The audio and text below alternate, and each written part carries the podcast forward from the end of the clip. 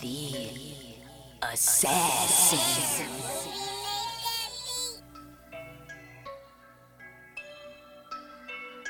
You know I break necks, call me Jack Tate. Jack Tate. I have no regrets while your life is fading. I'm a crazy fuck equivalent to Satan. When I'm behind the mic, I feel like the greatest. You know I break necks, call me Jack Tate. I have no regrets while your life is fading.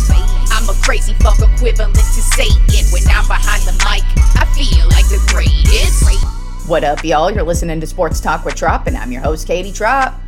Well, the Rams uh, stay hot after uh, last night's game. Uh, they got another win. They got the win 30 to 22. Uh, they did hang on to the win there at the end. The Saints did kind of make a little bit of a push, but if you were watching the whole game, you didn't really believe that the Saints were going to do shit uh, because overall the Rams dominated this game from start to finish. Uh, the Saints do what they do, and that is just not not really looked that good, especially on the offensive side of the ball. Uh, but uh, the Rams are the exact opposite. They are on fire, and all of their dudes on offense are uh, really getting going. You know, Stafford had a great night 24 for 34, 328 yards, and two touchdowns. Uh, running back Kyren Williams had 104 yards on the ground and a touchdown. And then, of course, uh, the rookie receiver, Puka Nacua, had 164 yards and a touchdown. And he made some pretty big plays yesterday as well. So, uh, he continues to uh, to be an excellent rookie. Uh, too bad for him that uh, C.J. Stroud is is more than likely, in my opinion, the rookie of the year. But Puka Nacua is making a good uh, good argument for him. But uh, I just kind of feel like Stroud's done way too much. But Puka Nacua is looking great. He's looking like he's definitely the future of the team. And then of course you have Cooper Kupp, uh, who made some plays last night as well. Um, and uh, he's you know this team's looking pretty good uh, headed into the playoffs, and the Saints are not. Uh, and uh, so let's move on to the rest of the week 16. Um, in my head to head matchup with uh, Simon Ruvalcaba, I am running away with this shit now. Uh, last week I went 13 and 3 and he went 9 and 7. So I pushed my lead up to uh, I have 145 wins and 79 losses. He has 133 wins and 91 losses. So he is 8 games behind me. So we'll see what uh, what happens this week. We both uh, went started the weekend off one and zero oh because we both had the Rams last night. I had the Rams winning 34, 35 to 24. He had the Rams winning 27 to 19. So let's get on let's move on and uh, since you know it's a it's a holiday weekend it's the end of the season we have us a jam packed weekend of football i mean it is just basically all football all day t- saturday sunday and monday and that is fucking fantastic in my opinion. So we have let's start off with saturday's games. We have two games on tap. The cincinnati bengals at the pittsburgh steelers. Right now the bengals are a two and a half point favorite. The bengals you know they lost joe burrow about a month ago. Started off shaky without him but uh, now they actually are playing pretty well uh, offensively they really haven't lost a step uh, just the one bad game from Browning, but overall they look pretty good. Um, and then defensively, they're they're making uh, moves. Uh, they did lose uh, their big defensive tackle last week for the rest of the season, so that's probably going to be a big deal as the season wears on. Uh, but lucky for them, they're playing the Pittsburgh Steelers. And while I usually um, think division matchups tend to be good, just the Steelers are not looking good at all offensively. They are stagnant, and it's just like you could tell the frustrations boiling over. Uh, wide receiver Diontae Johnson has just been throwing temper tantrums all season long. He hasn't been blocking. He hasn't been making plays. There was a, a, a fumble a couple of weeks ago, and he didn't even move. The ball literally went right in front of him, and he didn't even move. So this team is just they're reeling and they just and even though their defense is spectacular, it it it's starting to it's it's not making up for what the problems are on offense. So I don't think this is going to be a good game for the Steelers. I think it's going to be a pretty typical game from what we've seen from the Steelers. Uh, and like I said, the Bengals are on fire. And while yes, this is a division matchup, usually you stand up for a division matchup. I just think the Steelers are just too far gone this season, and I have the Bengals winning this one 23 to 10. And uh, Simon also has the Bengals winning this one 20 to 10. Then the second game on Saturday is the Buffalo Bills at the Los Angeles Chargers. Right now, the Bills are a 14 and a half point favorite. Uh, that should just tell you how bad the Chargers are. Not only are they missing their starting quarterback Herbert for the rest of the season. They just are terrible offensively. Uh, they're not good defensively, and they're just an awful ass team. Uh, they finally fired their coach. So usually that'll light a fire under your ass, but I mean, come on, this team is just terrible. Whereas the Bills, uh, they are actually on fire right now. Uh, they are clicking on all on all cylinders, and uh, they just look really good. So I've got Buffalo winning 24 to 14, and Simon also has Buffalo winning 24 to 12. Moving on to our Sunday Christmas Eve matchups. The uh, early games, we have uh, the Indianapolis Colts at the Atlanta Falcons. Right now, the Colts are a one and a half point favorite. You know, both of these teams have been uh, very up and down all season, but the Colts are a much better team than the Falcons. Uh, the Falcons are just terrible. They have played well at home, but they've just really started to fall off uh, the last couple of months. And the Colts, they still are a team that's uh, vying for a playoff spot. And so I just feel like they're going to come right in and uh, completely annihilate the Falcons 28 to 10. And Simon also has the, the Colts winning this one 16 to 9. Then we have the Seattle Seahawks at the Tennessee Titans. Right now, the Seahawks are a two and a half point favorite. Uh, the Titans, uh, it looks like Tannehill's probably going to start this week because uh, um, Levis, he sprained his ankle last week. So they're probably just going to end up playing Tannehill, which isn't a, a bad thing to have him as your backup right now. But the Titans, they they are now elim- officially eliminated from playoff contention, so they don't really have much to play for. That's not to say they're not going to show up for this game, um, but it's just I just kind of feel like they don't really have much to play for. So you might as well uh, just kind of pack it up in, in, your mind, if you will. Whereas the Seahawks, they are still fighting for a playoff spot. They're coming off of a big win over the uh, Eagles last week, and I just feel like they're they're playing at a higher level, have a little bit more to play for, and so I have the Seahawks winning a close one, twenty to 17. And uh, Simon also has the Seahawks winning this one 24 to 17. Then we have the Detroit Lions at the Minnesota Vikings. Right now, the Viking, or I mean, uh, the the Lions are a three and a half point favorite. Uh, the Vikings, they just are starting to fall off as they should. I mean, they are now officially on their fourth quarterback of the season. Uh, they really don't have a lot going on, anyways. And uh, Detroit is on the the upside of things here, and uh, they are they're trying to win their division for the first time since I believe 1993 or something crazy like that. And uh, they just are really looking to get into the playoffs. Well, I don't expect this to be an ass kicking. I kind of feel like this is going to be a battle all the way to the end. I think the, the Detroit Lions are obviously the better team in this matchup, and I have Detroit winning a close one, 23 to 21. And uh, Simon also has Detroit winning a close one, 24 to 20. Then we have the Washington Commanders at the New York Jets. This is officially like the worst game of the week between two terrible ass teams. Right now, the Jets are a two and a half point favorite. I was torn on this one because they're just so bad. Both teams are just so terrible offensively. Uh, defensively is where the Jets have the the commander's number uh, because Washington is just terrible at all phases of the game. So I just kind of feel like the Jets are going to put together enough defense to uh, put their their offense in scoring position, maybe even possibly score a defensive touchdown. Uh, but I just feel like they're going to do just enough to get the win in this one. And since it's two terrible teams, I expect this to be a terrible game. And I've got the Jets winning 14 to 13. This is uh, one disagreement between Simon and I. He also has a terrible game in which the Washington Commanders win 17 to 10. So we don't think this is going to be a high scoring affair. And quite frankly, it probably won't be. Uh, then we have the Green Bay Packers at the Carolina Panthers. Right now, the Packers are a four and a half point favorite. The Packers looked like they were going to be a shoe in for the playoffs, and now all of a sudden, that's not looking looking so uh, hot for them right now. They've fallen off the last couple of games. Whereas the Panthers, they are obviously the worst team in the league. They can't get anything going. They've already fired their coach. So um, I'm not really expecting much from the Panthers in this one. Uh, the, while I feel like the Packers uh, not playing well right now. I do think they're uh, overall a much better team than the Panthers. So I feel like they're probably going to end up blowing out the Panthers in this one, 27 to 10. And uh, Simon is uh, sticking with his team as he should because uh, I kind of uh, uh, was uh, making fun of him last week because he picked against his Panthers, and I was like, even though he got his ass beat last week, I was kind of like, well, that's what you get for picking against your Panthers. And so this week he is not picking against his Panthers. He's picking the Panthers to win a close one, 24 to 21. Uh, then we have the Cleveland Browns at the Houston Texans. Right now, the Texans are a two and a half point favorite. It's looking like CJ Stroud is not going to play in this one again. Um, however, that doesn't really change my opinion on how I feel like this game is going to turn out. Um, I think Houston's defense is very underrated, and I feel like they're going to be the the deciding factor in this game.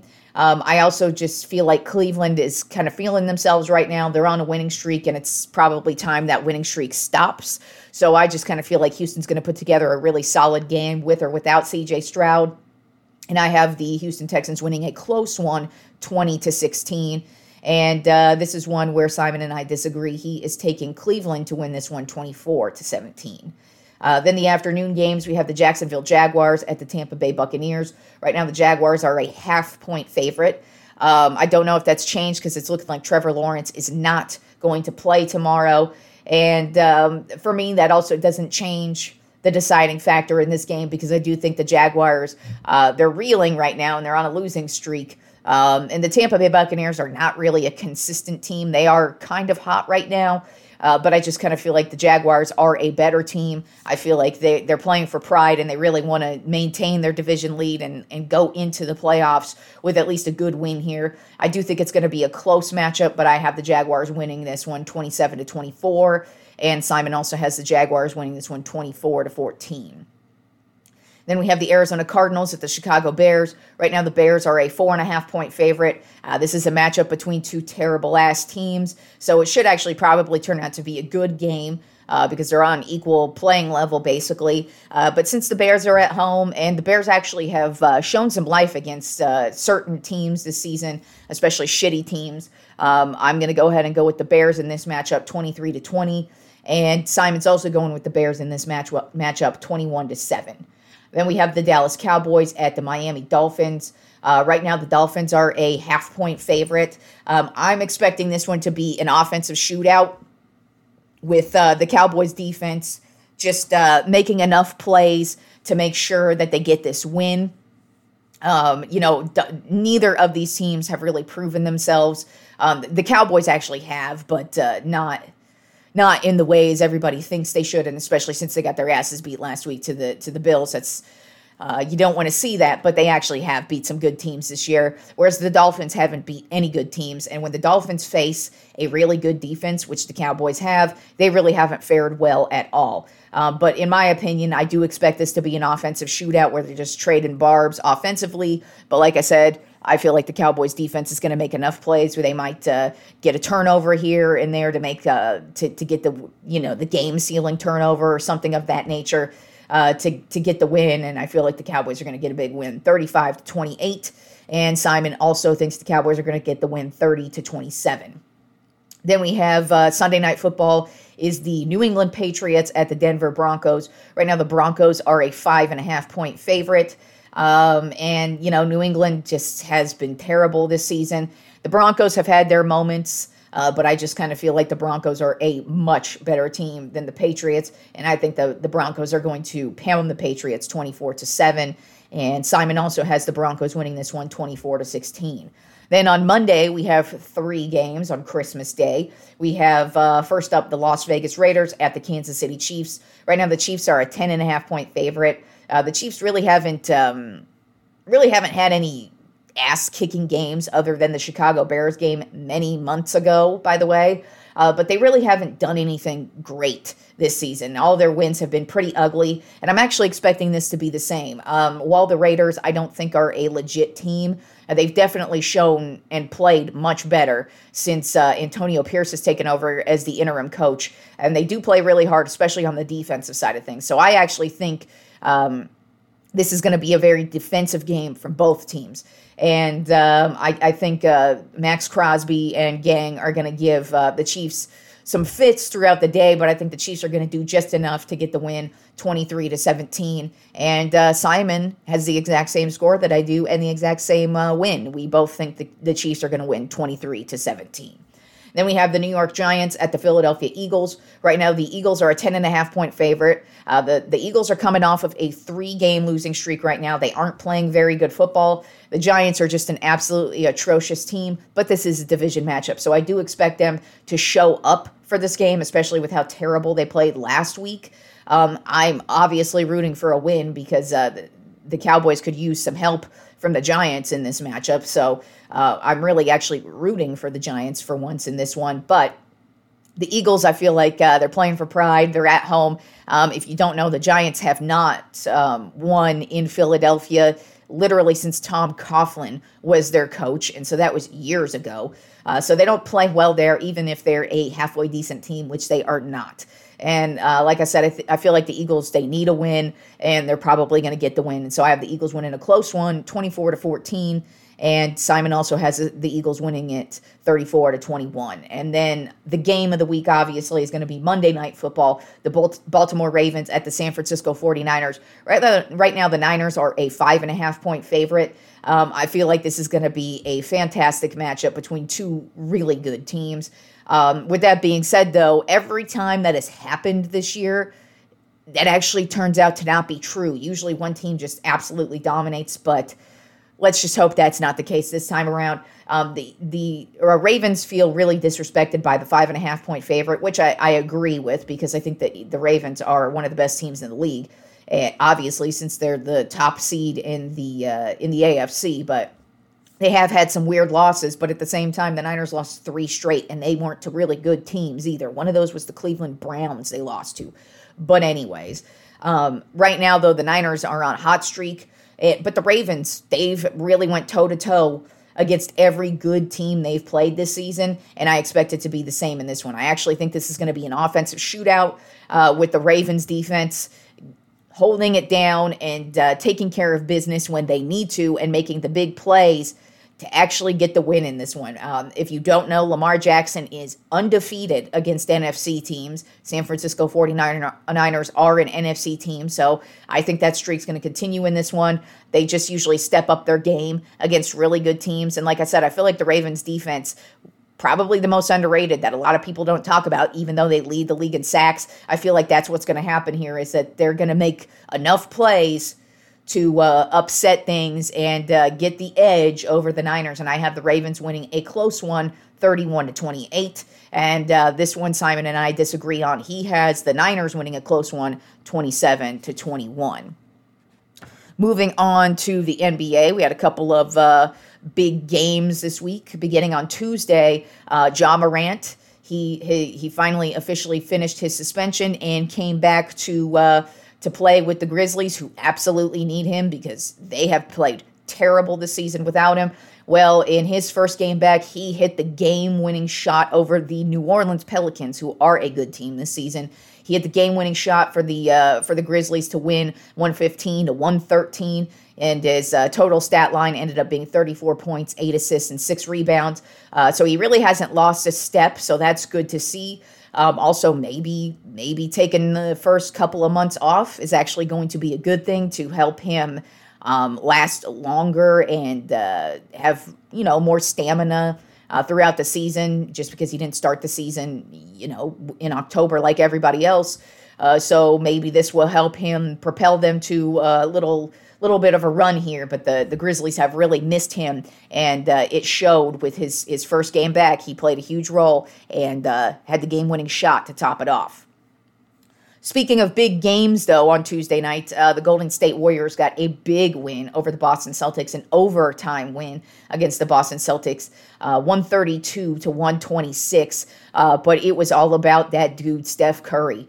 Um, everybody likes to talk about how uh, LeBron's maintained his play throughout his age, which yes, it is an accomplishment and uh, it should be celebrated. But should we should also be celebrating Steph Curry in the exact same way? The dude has not lost a step. He is obviously uh, the heart of the Golden State Warriors, and uh, as he goes, is how they go. He dropped 33 points and six assists and was huge in the fourth quarter and overtime. And uh, like I said, Golden State got a huge win over a really good Boston Celtics team uh, who didn't look good down the stretch. Then on Wednesday night, talking about going off. Joel Embiid went off for 51 points and 12 rebounds in a Philadelphia 76ers win over the Minnesota Timberwolves 127 to 113. The Timberwolves ain't no chumps, but Embiid made them look like chumps. 51 points. Huge game from him. Tyrese Maxey also uh, dropped 35 points, so it was also a huge game from him and a big win for the Philadelphia 76ers. And then uh, last night we had um, something hilarious happen. Um, the Detroit Pistons, arguably the worst team in the league this year, they are a their record is two wins and 26 losses. Yes, two wins and 26 losses. And uh, last night they suffered their 25th loss in a row. Yes, the Pistons have lost 25 games in a row. Um, and uh, their uh, their fans weren't too happy last night in the loss uh, to Utah, 119 to 111. They actually started chanting "Sell the team." I don't know how that's going to improve this team, but um, 25 losses in a row. I mean, I thought uh, the Spurs were terrible because the Spurs are the second worst team in the league. They only have four wins on the season, and they had an 18 game losing streak that that they broke to, against my Lakers last week. So uh, yeah, they they would be right there with them. But Detroit is just whoa. It's it's crazy too because Detroit has been historically a really good team. You know, they had the uh, the bad boys back in the 80s with Isiah Thomas and Laimbeer. And, you know, they were one of the greatest teams literally of all time. Uh, they, uh, you know, they went to championships. They played Michael Jordan like he was a little bitch. Uh, they killed the Lakers. I mean, they just were a badass team. And then you had the uh, the Pistons of the 2000s, who I fucking vividly remember, especially in 2004 when they crushed my Lakers in the finals. But that team was really freaking good with Billups and Ben Wallace, uh, Rip Hamilton. You know, so they've had their highs. But Jesus Christ, 25 losses in a row. That's uh, that's pretty bad. Um, I, am shocked they even had fans uh, enough fans in the stands last night to even chant sell the team. But uh, shout out to you Detroit fans who actually show up for your teams because uh, other than the Lions, uh, this year has been pretty bad for you in baseball and basketball. So, uh, but yeah, 25 losses in a row from the Pistons. We'll see where we're at next week if they uh, if they're able to finally break that streak or if uh, if they keep on losing. And if they keep on losing, I'll, I'll update you. Uh, so uh, decided to do a different type of list this week. And um, you know, a couple weeks ago, I was actually uh, talking about uh, Hall of Fame, uh, Pro Football Hall of Fame uh, nominees, and who I think should go in. And I actually mentioned the most feared defenders, which uh, that's what I decided to do this week. Put the idea in my brain of who I actually think the most feared defenders in the NFL are. Um, you know, because I mentioned James Harrison because he was a feared defender, and uh, but I mean, I'm gonna keep it real with you. He ain't as feared as my top five. As a matter of fact my top five most feared defenders are all all old guys. None of them are from. Let's see the the last guy he he retired in '93.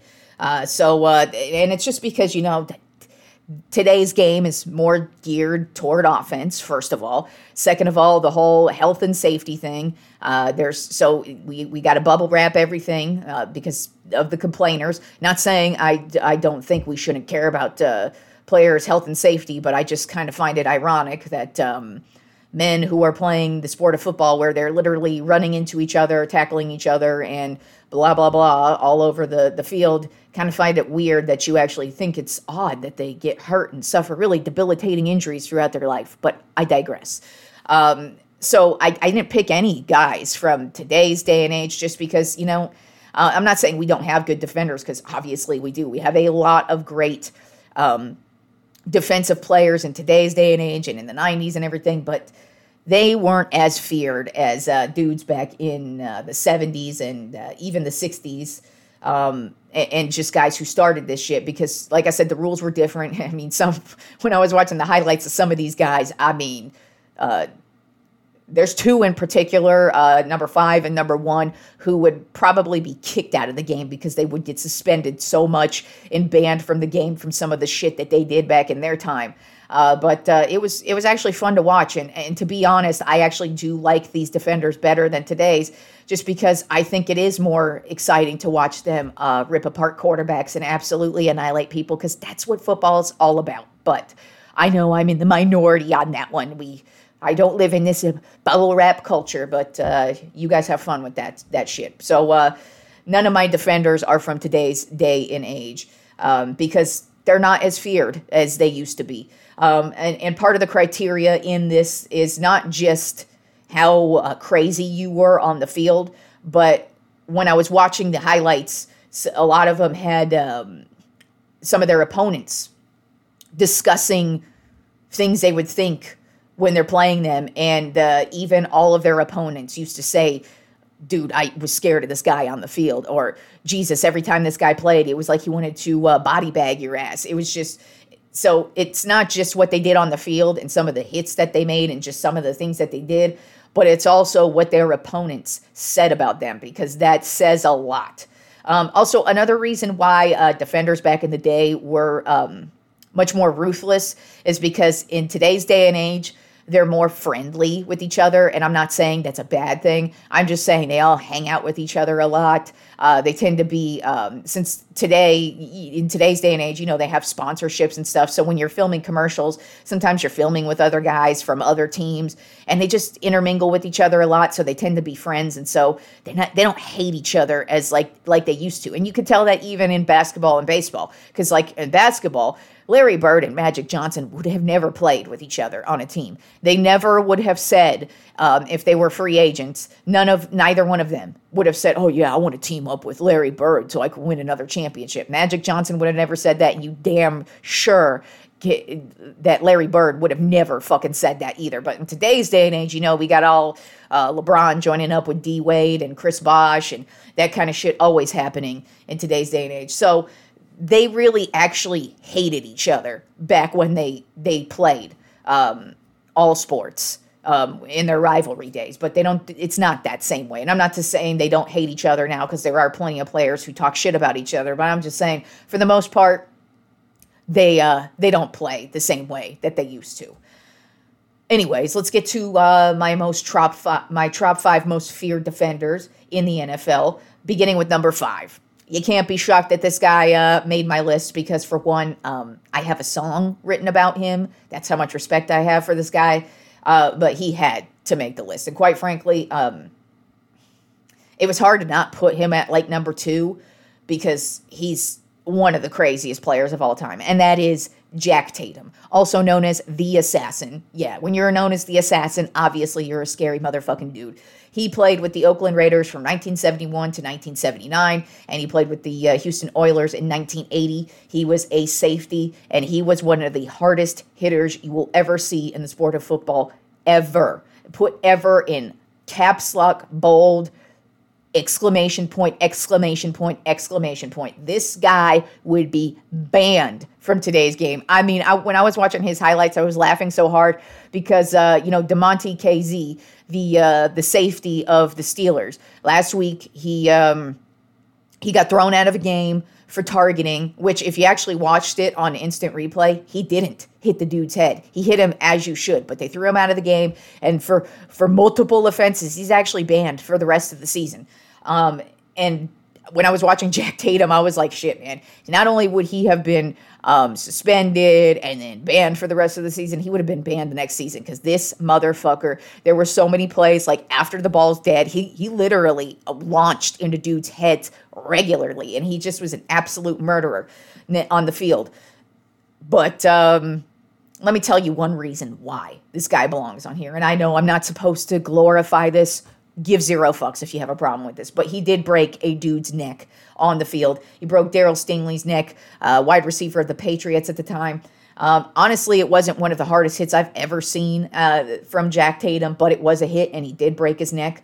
Um, so when you break somebody's neck, you're obviously a feared dude, and you're you're one of the uh, the craziest players on the field. And that's what a lot of his opponents said. Nobody wanted to cross over the middle. If you saw Jack Tatum, you go in the opposite direction because that guy is going to blow you up every single time. Some of his career highlights outside of being an insane defender, he did win a Super Bowl with the Raiders. He did have 37 career interceptions, 10 fumble returns, and a touchdown. Um, but uh, I mean, overall, he was extremely feared and just. I, I, I would put him probably as the, the, the top hardest hitter of of all time. I mean, when you seriously, do yourself a favor and go go watch some highlights. That's actually what I really like about putting together these top five lists of mine, um, is because I do uh, actually do research so I can uh, decide who I feel like is better than the other one, if you will. And when I watched highlights of all five of these guys, I was just so impressed. And it's just like so fun to see how different the game was and how they used to let them play. Uh, but especially these defenders. And man, Jack Tatum would literally, it was like he wanted to make you explode every time he tackled you on the field. Then at number four on my top five most feared defenders, Jack Youngblood. He played with, with the Los Angeles Rams from 1971 to 1984 at defensive end. Um, first of all, this guy took over for um, one of the greatest defenders of all time, and that's Deacon Jones. I'll get more into him because, spoiler alert, he's on the list as well. Um, so how lucky are the Rams to have gotten these two amazing defenders? But like when Jack, when you watch Jack Youngblood, because to be to keep it quite real, I didn't really know who Jack Youngblood was. I've heard of him uh, because I the reason why I've heard of him is because he played the NFC Championship game in 1979 and the Super Bowl and the Pro Bowl on a broken leg. That is a crazy ass motherfucker right there. Um, so that's why I know of who he is, but I never like really watched highlights of him or anything. And um, I'm glad I actually did because this guy was insane. He would just like throw guys out of his way, and it, it, it's just crazy to watch him. And I feel like one of the reasons why we don't really hear about him as much as you should is because he played for the Rams, even though the Rams were really good when he was on the team. Um, but uh, he was he was just insane. And uh, like I said, he played on a broken leg. And so that just goes to show you what an insane player he was because he's like, I'm not letting no stupid broken leg uh, stop me from playing in the most important games, except for the Pro Bowl. The Pro Bowl is not important at all. Still, he played in the Pro Bowl. And in today's game, Pro Bowl is flag football now. Not even a joke. It is literally flag football now. So that just goes to show you how uh, how much more tough they were back in the day. Um, but anyway, so uh, it, one of the things about Youngblood is is a lot of people who a lot of offensive linemen would. You, you could actually see them crumble sometimes that they were just so scared of him because he was just going to, you know, throw them away. He even had a, a, a play where he like the, the quarterback, he practically, the quarterback was about to throw the ball and he practically just grabbed the quarterback's throwing arm and was like, no, bitch, and just put it down to his side and uh, sacked him instead. Um, some of his career highlights are he's a five-time first first team All Pro. He uh, led the league, league in sacks twice. Um, he um, overall now the thing about the majority of these, yeah, the majority of this list. There's only one player on here who actually his sacks counted because the NFL actually didn't start uh, counting sacks on the quarterback until 1982. So there are a ton of defenders in this league whose sacks totals we don't even know. Part of the reason why is because, um, um, you know, back in like the, the 50s, we don't even have those games on film anymore. So, for example, you, you don't know really how many sacks Dick Butkus actually had throughout his career because he played in a time where um, football wasn't as available as it is now. And so um, there are some guys who they've been able to go back and uh, at least get a number of or an idea of how many sacks they had. But the majority of these guys, we don't even know how freaking good they were because they didn't even take total sacks until 1982, and that that takes out a whole in, insane amount of great players.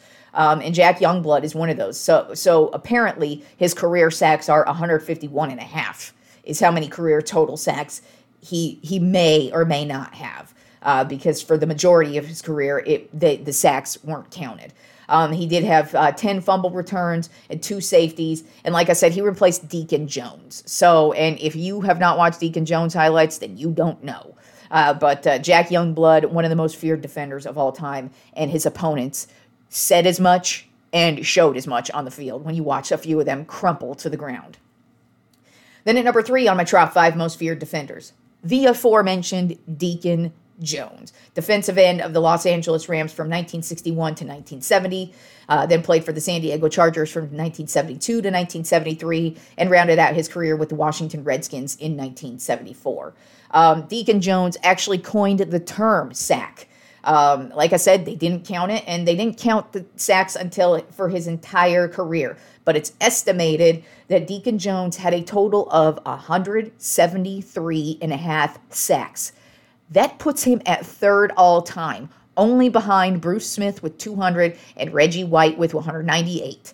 And so that means he had 173 and a half career sacks for like a million years.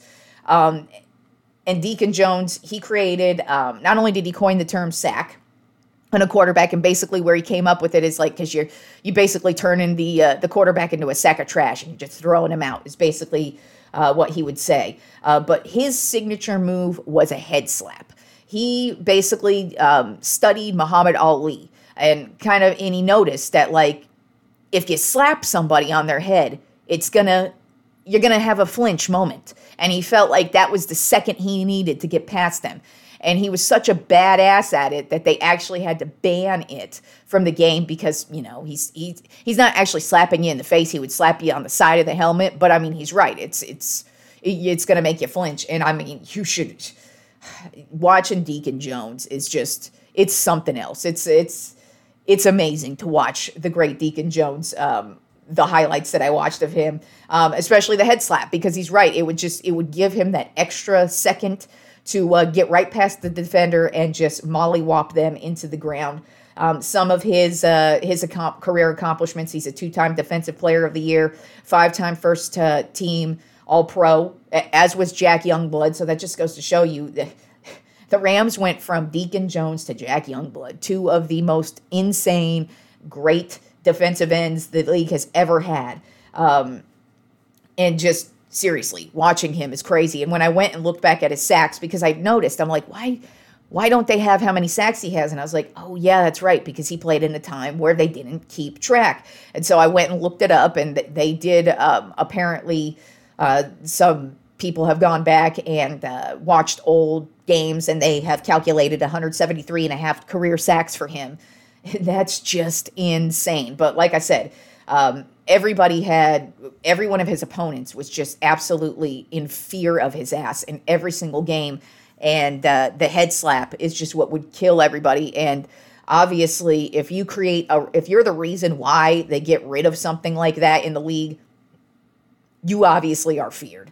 And uh, go do yourself a favor. And if you have never seen deacon jones highlights i implore you. You think reggie white was great? And i think reggie white was great know, you need to go watch some Deacon Jones highlights. This guy probably is the greatest defensive end in the history of football, and that says a lot. But that guy was nuts. Then at number two on my top five most feared defenders, Lawrence Taylor, the linebacker of the New York Giants from 1981 to 1993. He is obviously the uh, most recent of all the guys on this list. Um, and uh, like I said, luckily for him, only one season of sacks did not technically count on his career. Um, and of course, you know, honestly, not only was he an insane defender, but when you hear the way opponents talk about him, yes, he was that feared. He played insane. Also, once again, I know I'm not supposed to glorify this, but he absolutely snapped Joe Theismann's leg in half on Monday Night Football. Um, it's one of the most iconic moments in football history, and Lawrence Taylor did that. And when you do that, you're obviously the most feared motherfucker in the league. Um, some of his career highlights: two-time Super Bowl champion. He was the league MVP at one time. At one time, uh, three-time Defensive Player of the Year. He has 142 career sacks, 33 forced fumbles, 11 fumble returns, nine interceptions, and two touchdowns. And uh, just seriously, it, this guy would just throw defender or throw offensive linemen right out of his way and just absolutely annihilate the quarterback. And uh, like I said, you know somebody's feared when they absolutely um, when they they when they give you a career-ending injury as the likes of Jack Tatum and Lawrence Taylor, you have to be on the most feared defenders list. Like I said, don't care if you have a problem with me uh, quote glorifying it. I'm not. I'm only just actually stating the truth and honestly, that does make you feared and it does make you a badass, in my opinion. Sorry, don't care.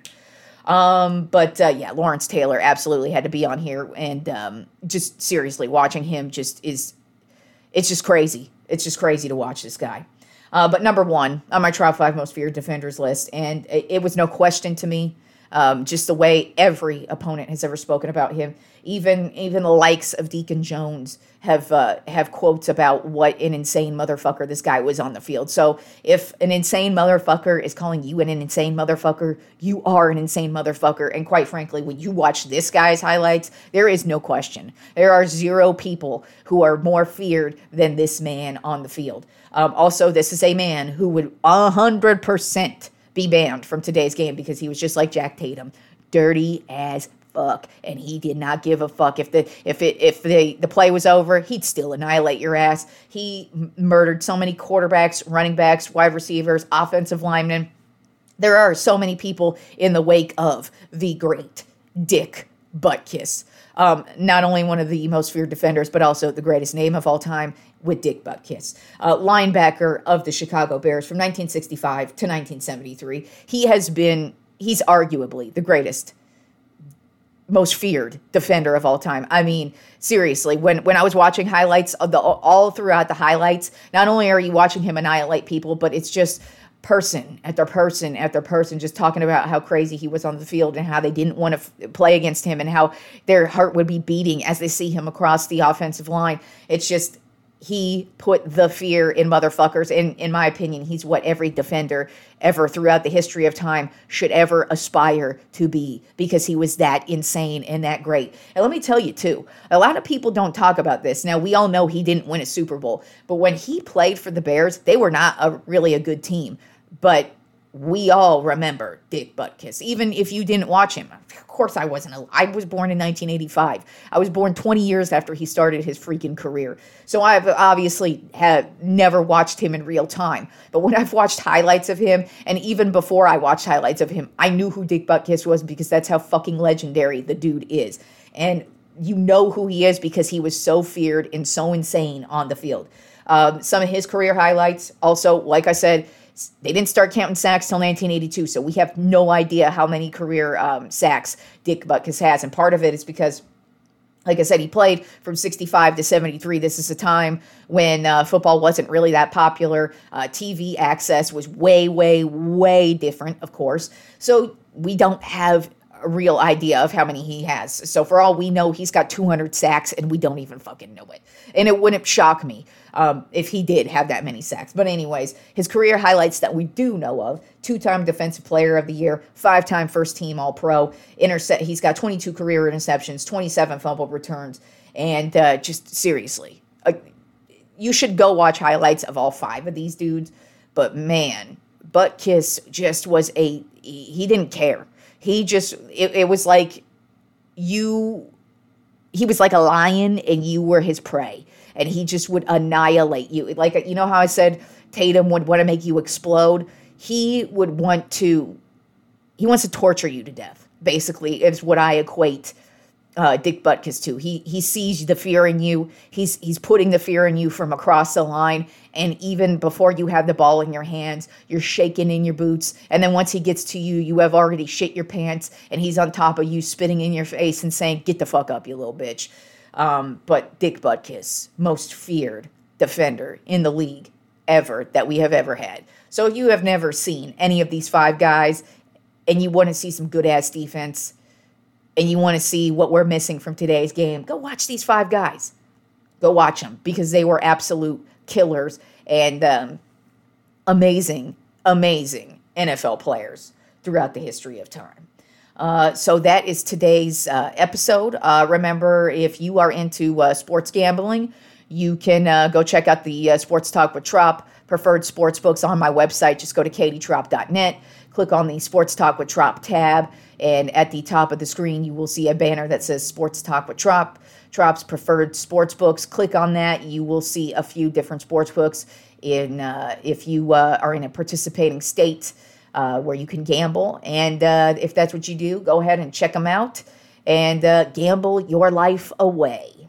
And uh, enjoy the uh, jam packed weekend full of sports. And I will talk to you fools on Monday.